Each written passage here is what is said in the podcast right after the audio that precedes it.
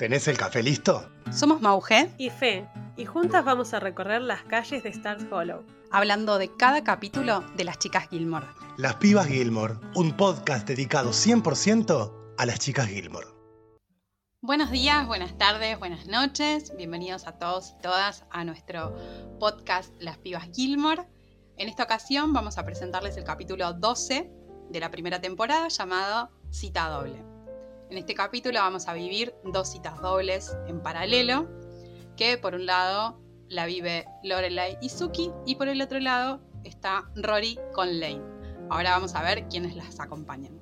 Hola a todos, ¿cómo están? Bueno, antes que nada yo quiero hacer una aclaración y es que no solo llegó el otoño-invierno a Stars Hollows, sino que también llegó a Argentina y podrán notar por mi tono de voz que quiero pedir disculpas públicamente eh, por el cambio de tono, pero bueno, ya lo recuperaremos, así que por el momento vamos a tener que aguantar este, este bozarrón. La verdad que este, este episodio está muy bueno porque muestra que este paralelismo que siempre se muestra entre las chicas que comparten su vida y hasta en este caso las dos van en, van en una cita doble. Exactamente.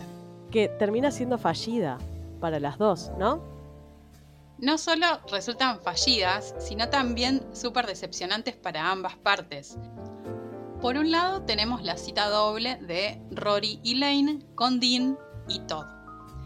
Todd salió medio de la galera porque resulta ser un amigo de Dean al que Lane, bueno, por supuesto, Lane mira, mira mucho y se lo quiere levantar, pero para eso necesita la ayuda de Rory para que le arme una cita con Dean de por medio, digamos. Además, no nos olvidemos de el ambiente sofocante que se vive en la casa de Lane y que es muy necesario que haya otra gente involucrada para que ella no salga con un muchacho sola. Sí, que no esté autorizado por los padres. Claro, que no estudie medicina y que no sea coreano. Claro, exacto. Si no es algo elegido por los padres, es algo totalmente imposible. Entonces, Rory le hace la pata y la ayuda. Le va y le pide a Dean que salgan juntos los cuatro. Dean un poco como respondiendo como todo adolescente que tiene a su amigo que no conoce mucho, porque los adolescentes no nos conocemos muchos con nuestros amigos cuando somos adolescentes, porque nada, a veces compartimos tiempo, tiempo de alguna u otra manera que no necesariamente sea pasar tiempo juntos todo el tiempo. Entonces, obviamente, Dean y, Todd no se conocen prácticamente y le dice, bueno, si, si tanto insistís, debe ser. Y además convengamos que Dean, en el momento en el que Rory se lo pide, tenía más ganas de chapársela que ganas de seguir hablando. Entonces le dice que sí, como diciendo, dale, dale, ahora besame. Lo que, lo que tiene este episodio tiene mucho de adolescencia, muchos factores de la adolescencia. El primero, bueno, es esto de querer estar besándose constantemente con Rory, cuando Rory quiere charlar un poco como diciendo, pará, escúchame. Y también lo que tiene es esto que vos decías. En la adolescencia uno dice, ay sí, es mi amigo. Y cuando sos adolescente sos amigo de medio mundo. por el colegio, por las actividades que haces fuera del colegio. Entonces como que te conoces y no te conoces. Los conoces en esos ambientes nada más. Y otro aspecto muy juvenil es cuando, por ejemplo, Lane dice que Todd es su alma gemela y hace dos semanas atrás su alma gemela era el chico al que le tocó el pelo. Esta, esta cosa cambiante de quién es el amor de tu vida. Bueno, en la adolescencia todos son tus amores de tu vida porque no conoces mucho más, digamos, también. Es como, esto es lo peor que me está pasando, no, para, te faltan como 48 años más de vida y no es lo peor que te va a pasar. Claro, y aparte también yo creo que, que Lane al tener esta prohibición y de tener un estereotipo de chico al que ella se tiene que fijar, yo creo que ella busca lo más opuesto a lo que ella tiene que, que salir, ¿no? Tipo el chico de la banda, eh, ahora este chico que anda en moto y que, no sé, tiene un aspecto medio raro, pero bueno, que ahora está de moda ese luquete. Sí, volvió. Entonces, claramente es algo muy adolescente sentirse atraído a lo que uno no puede, no puede tener, y también está probando, está conociendo gente y conociendo su propio gusto. De eso es lo que hablábamos cuando preparábamos el capítulo de hoy, que un poco es la búsqueda. Este capítulo, digamos, muestra mucho de lo que es la búsqueda adolescente, la búsqueda de parecerse a alguien, la búsqueda de, ver por dónde va, dónde va lo que me gusta, dónde va, eh, dónde va el chico que me gusta, o, cómo o qué tipo de chico me gusta. si necesito hacerle, hacerle frente a las disposiciones familiares o no. Además, cuando sos adolescente un poco desafías los límites.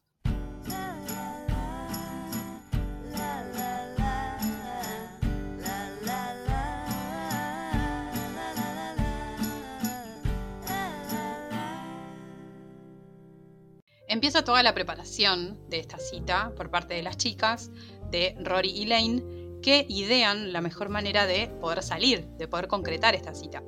Básicamente, Lane sabemos que tiene a Mrs. Kim, que no le, no le saca los ojos de la nuca, y tratan de idear que sea un domingo, que sea en horario de, en horario de iglesia, así ella se puede como escapar.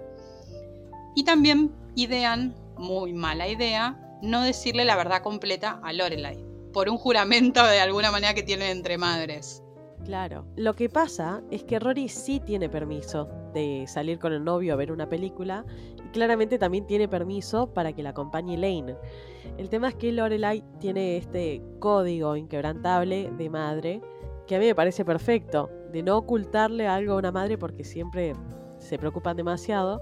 Entonces las chicas deciden no decir nada. Es de, a ver, no es una mentira, sino que ocultan o alteran la información como para que quede bien. Claro. Porque en sí no mienten. Es una media verdad, digamos, porque en realidad Lorelai sí está sabiendo que ellas van al cine, pero no le dicen que Lane va a tener la cita también, que van al cine con Dean. En realidad, Lorelai no sé si es por tanto respeto a este código de madres, sino que es porque realmente le tiene miedo a, a la señora Kim. Por supuesto, ¿quién no?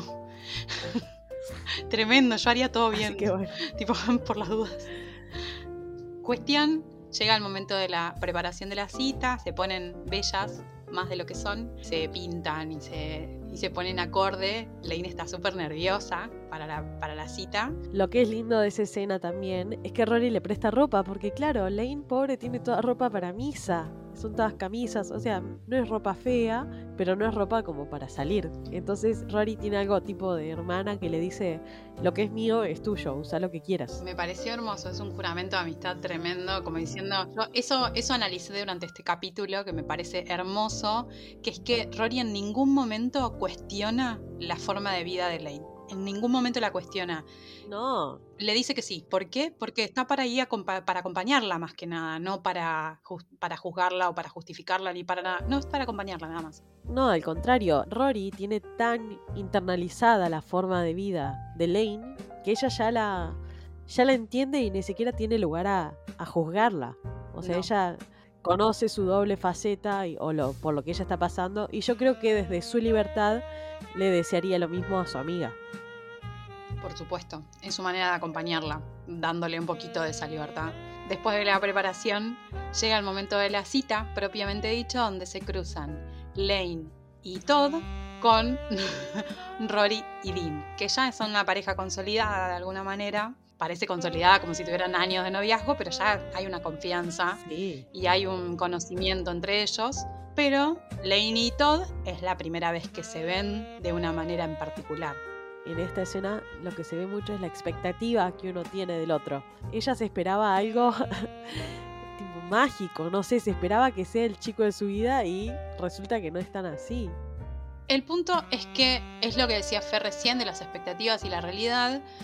Lane empieza a ponerse súper nerviosa, empieza como a acelerarse mucho y a monologar prácticamente. Porque además Todd es una persona con la que no puedes charlar ni dos palabras, porque evidentemente es como, es como cuando preguntás cómo estás bien y se cortó la charla. Sí, un bajón. Es así. El chabón no sabe responder absolutamente nada de todo lo que le pregunta Lane. O sea, no tienen nada en común, literalmente nada en común. No, Lane le empieza a preguntar. Ella yo creo que asume cosas por tal vez las ideas que ella misma se hizo en la cabeza y por también el, el aspecto, la forma de vestir del chico. Ella se cree como que, ah, es un motoquero, tiene una remera de rock, tipo, este sabe. La verdad que el chico no, nada que ver. Nada que ver porque él le dice, me gustó la foto, es de una remera de mi hermana. Idiota. Claro, no, no. Pero es como que alguna película que te guste, tu película preferida, y la película preferida es Beethoven. Y a Lane le parece algo horroroso. No la película, sino que le parece la idea de que esa sea su película favorita le parece algo totalmente horrible y desencantador. Además, no nos olvidemos que Lane y Rory son los bichos raros de Stars Hollow, porque Lane tiene su colección de música y Rory sabe muchísimo de cine y que vengas a decirle a una persona que no sé, que tiene muchísima, muchísimos años como espectador, que le vengas a decir que tu película favorita es Beethoven. ¿De verdad me vas a decir eso? ¿No hay ninguna mejor película que esa para vos? Yo creo que según el enamoramiento que uno tenga, uno acepta esas cosas. Porque, por ejemplo, Rory lo aceptó a Dean cuando Dean no es un chico que lee porque le gusta, no escucha la música que ella escucha, o sea, lee los libros que Rory le recomienda y tampoco ha visto las películas, por ejemplo, del filtro que hace Lorelai. Entonces, ella lo aceptó de todas formas. Lane en ese en ese punto yo creo que es más severa. Sí, porque Lane tiene una construcción del vínculo, digamos, totalmente distinta a la de Rory. Rory como que ella no, no sé si le importa tanto los gustos personales de la otra persona. Lane cree en la, que la pareja tiene que ser perfecta. Aparte yo creo que, que tenés que compartir cosas, gustos o lo que sea. Pero por ejemplo a Rory, no sé si sí o sí te tiene que apasionar lo mismo. Con que te guste o que se asume a que te guste, Claramente. también está bien. Bueno, esa cita termina siendo un desastre, claramente, porque no hay, no hay un punto en común, nada, pero están viendo El ataque de la mujer de los 15 metros, una película del año 58, y que nos une de alguna manera con la historia siguiente.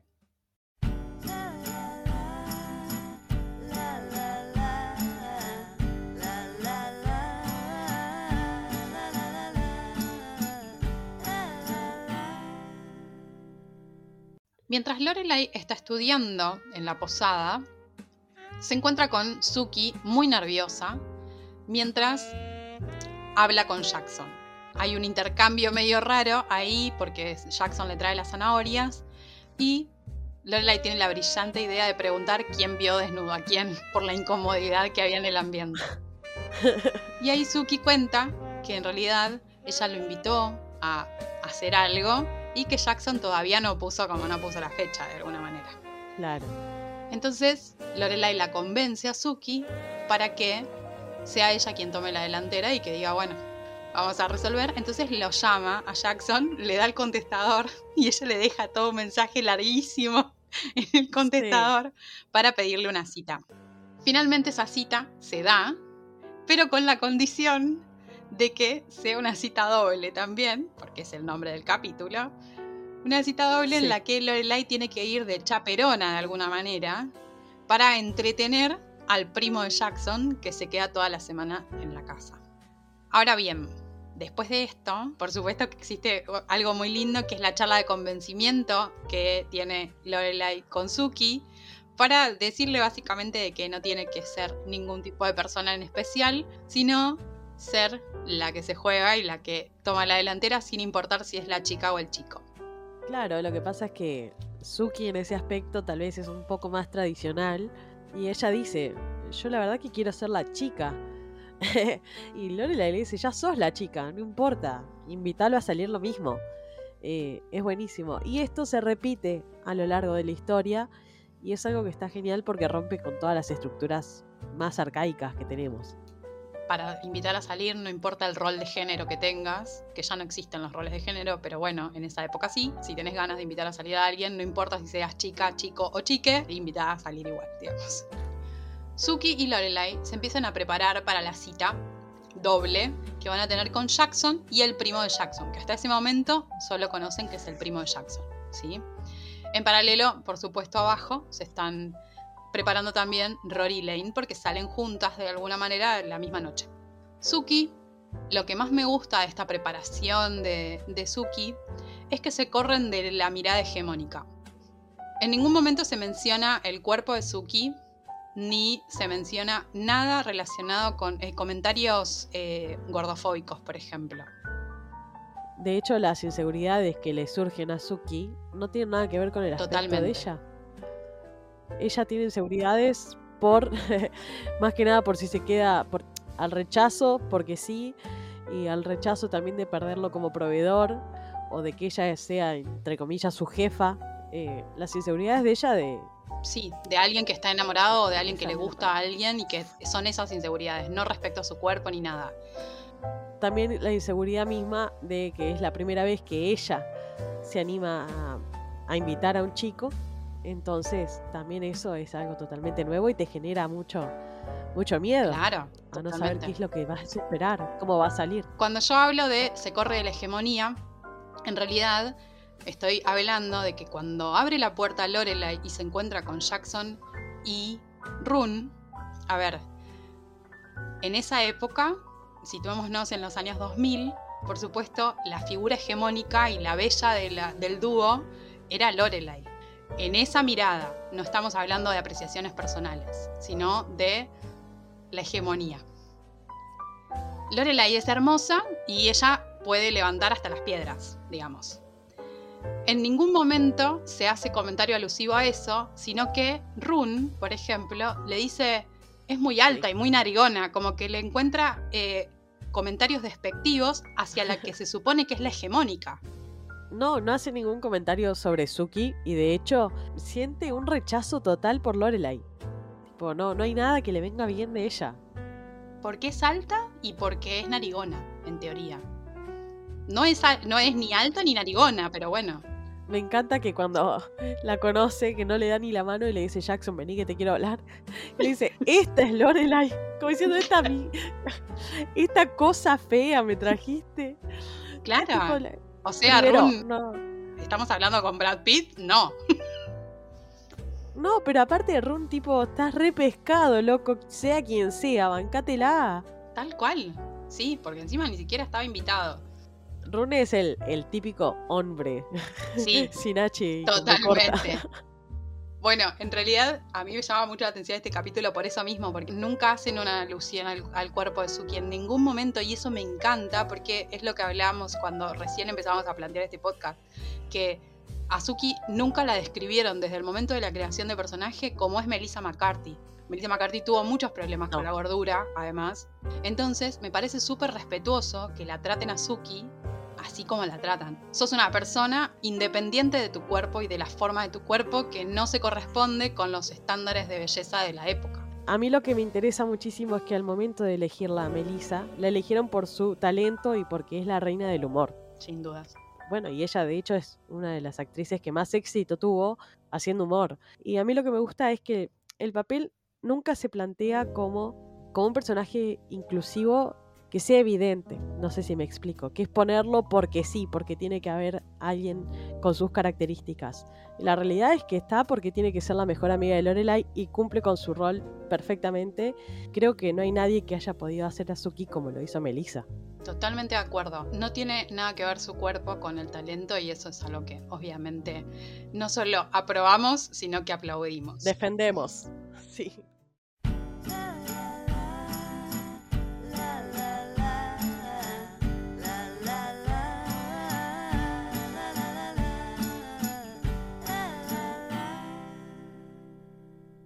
Una vez que pasa esto medio raro de este primer contacto entre los cuatro, llegan al restaurante que reservó Suki y obviamente es un restaurante que nada que ver con Stars Hollow, digamos, porque es como súper, súper de clase alta, hasta me animaría a decir el restaurante.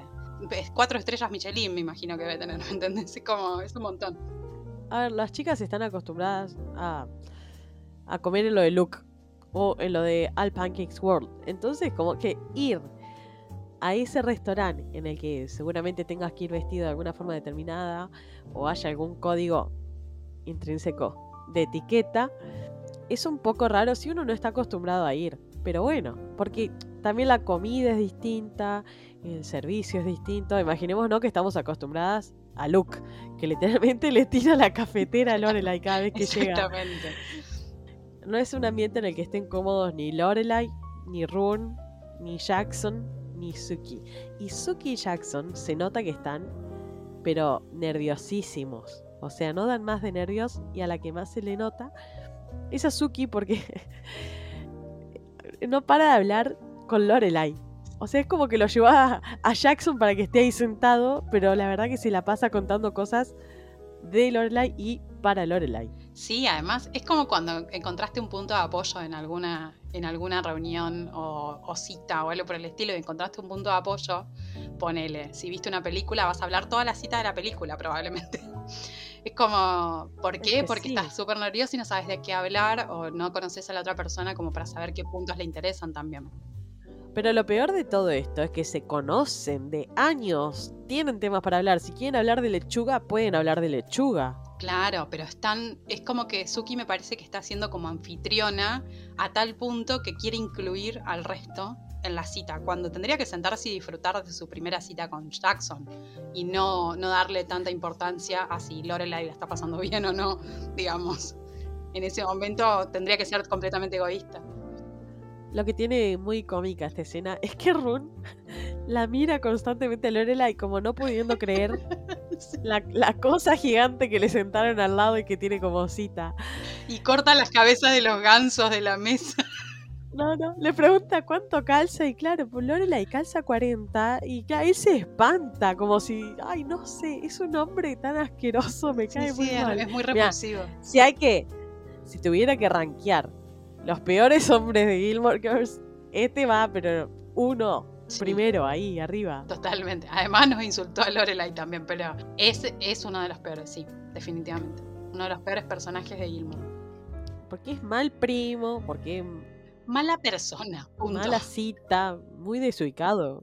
Sí, es maleducado. ¿A quién le decís narigón, alto, patón? O sea, malísimo. Es, es la Claro. representación de todo lo que no hay que decir y todo lo que no hay que hacer.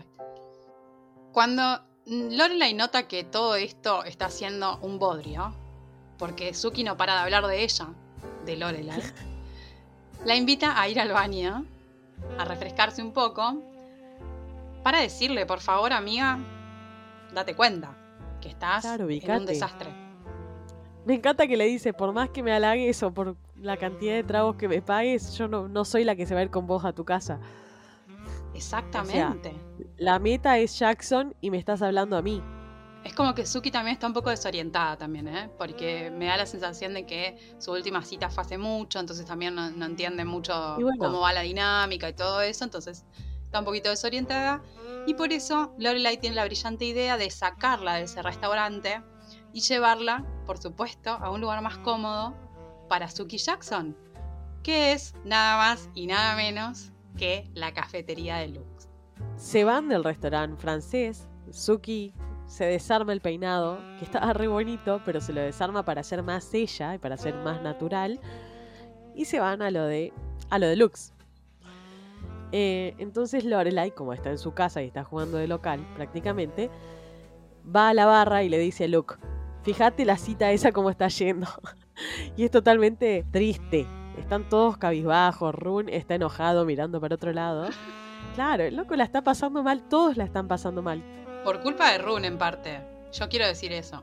Es que cuando vos tenés una manzana podrida, te pudre todo el cajón. Es así. Lorelai le pide la carta a Luke y le dice, dame cuatro cartas, por favor. Y le dice, ¿podés creer que esa es mi cita y que él es el que está disgustado? y ahí Luke, ganador, winner, le dice, nah, ¿en serio? Sí, le dice, cree que soy muy alta. Entonces le dice, no, o sea, que tengas altura está buenísimo, y qué sé yo. Bueno, medio que se la gana ahí. Y, pero ellos ya tienen esa relación de confianza. Venimos de que Lorelai le, le llore en el hombro, eh, un montón de cosas, es como ya hay mucha confianza. entre Y él está ellos. re enamorado, convengamos.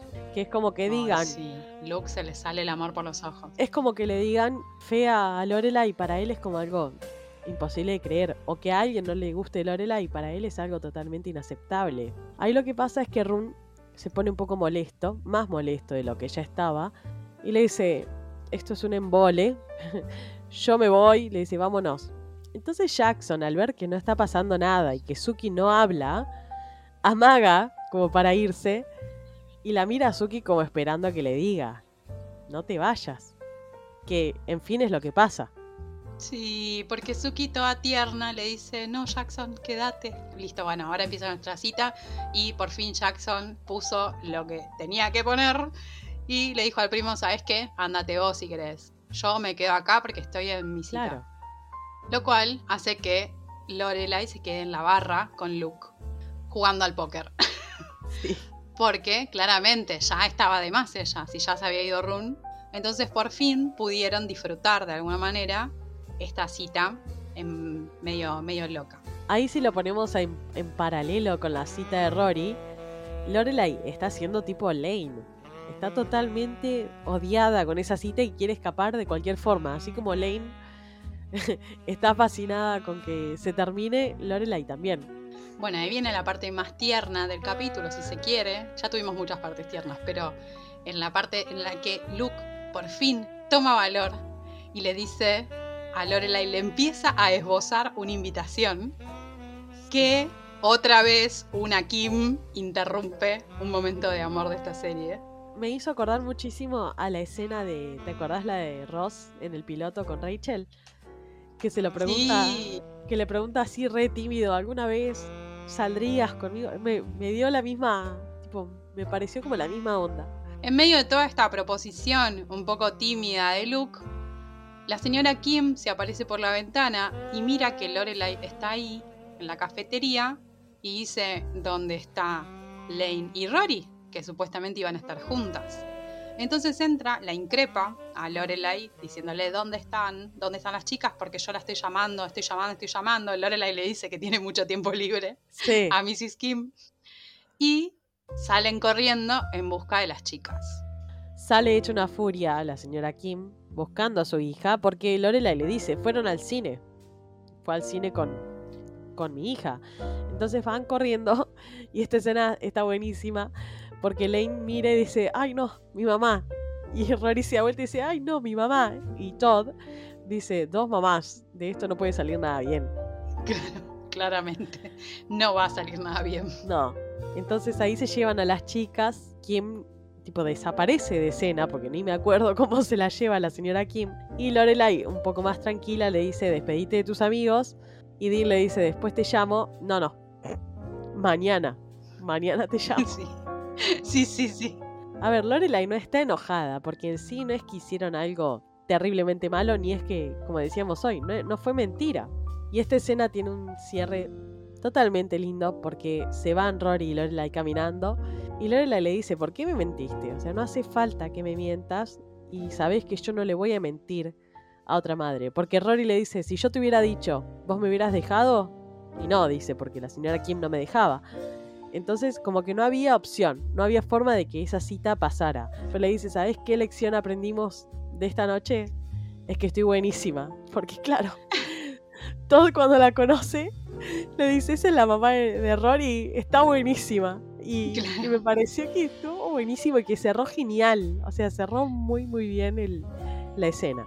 Y ahí cortamos y vamos a la charla entre madres, súper importante porque Lorelai va y le enfrenta a la señora Kim para que Sí. le levante un poco el castigo a Lane, porque claramente Lane ya está como castigada hasta la universidad más o menos, Sí. por haberle mentido a la, a la mamá.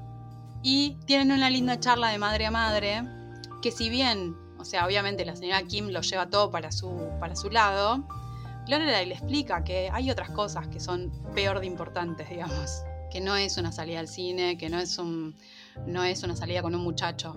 Lorelai sabe lo que es la vida de Lane y sabe lo horrible que, que es estar castigada y que no te dejen salir. Porque ella vivió eso.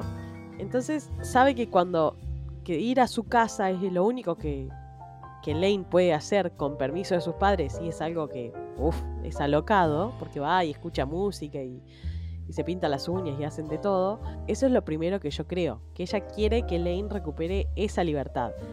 Pero la señora Kim cree que hizo, no sé, algo totalmente imperdonable, entonces no la deja. Y ahí Lorelai es lo que le dice. Tipo, yo no quiero que vos creas que yo quiero que mi hija termine como yo, y mucho menos Lane. Y dice, no tomes como que yo estoy arrepentida de lo que pasó, pero es algo por lo que yo lucho para que no pase. Totalmente. Y la señora Kim le dice, yo tampoco quiero que Lane termine como usted. Claro, Como diciendo, no me hago cargo de mí. claro, y me encanta que le dice Lorelai, buenísimo, dice es la primera vez que estamos de acuerdo en algo. Finalmente, Lane puede salir hasta el letrero de antigüedades Kim, porque eh, después de esta charla puede hablar un poquitito, mientras eh, Lorelai y Rory están en lo de Lux. Lorelai queda sola, Luke parece que va a terminar la invitación que le interrumpió la señora Kim y no la termina. No, le dice, tendríamos que jugar póker de nuevo. Bueno, sí, dale. Es una gran, igual es una gran invitación que te inviten a jugar póker. Sí, ya sé, pero los dos querían lo mismo. O sea, si no se hacía la pregunta, los dos iban a decir que sí. Nada más que Luke no se animó y bueno. Pero Lorelai en el fondo sabe y no nos olvidemos que ella en un punto está como saliendo de una relación también.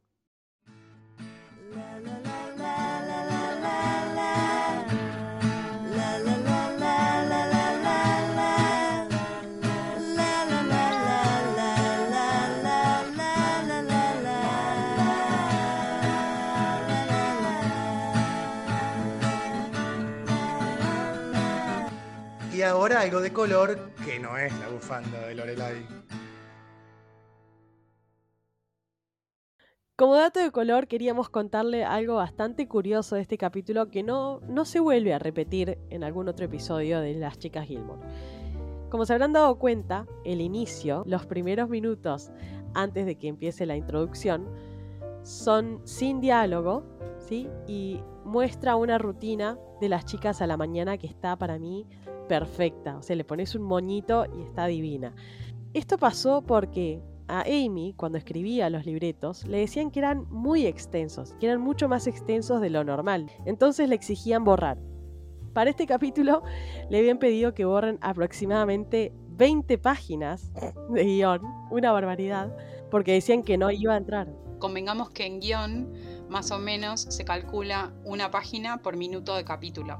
Es decir, más, o menos debería tener entre 45 y 50 páginas el guion y los, y los capítulos de Gilmore tenían entre 70 y 80 páginas. No, una barbaridad. O sea, tenían casi 30 minutos de más en, eh, hablando específicamente del guion escrito. Entonces lo que pasaba es que le decían, es muy largo, lo tienen que acortar porque no vamos a llegar. Y en este episodio en particular pasó que hicieron caso. Dijeron, bueno, dale, sacamos lo que ustedes quieren que saquemos y les pasó que al momento de editarlo le faltaban esos cinco minutos del inicio, que fue no improvisado, pero sí que fue algo que tuvieron que sacar de la galera. Sí, hicieron una coreografía especial, digamos, que eh, tuvieron que idear sobre la marcha justo cuando estaban montando el capítulo. Esto fue todo por hoy. Te esperamos el próximo viernes en la mesa que reservamos en Lux para las pibas Gilmore. Mientras tanto, podés seguirnos en Instagram y Twitter en arroba las pibas Gilmore.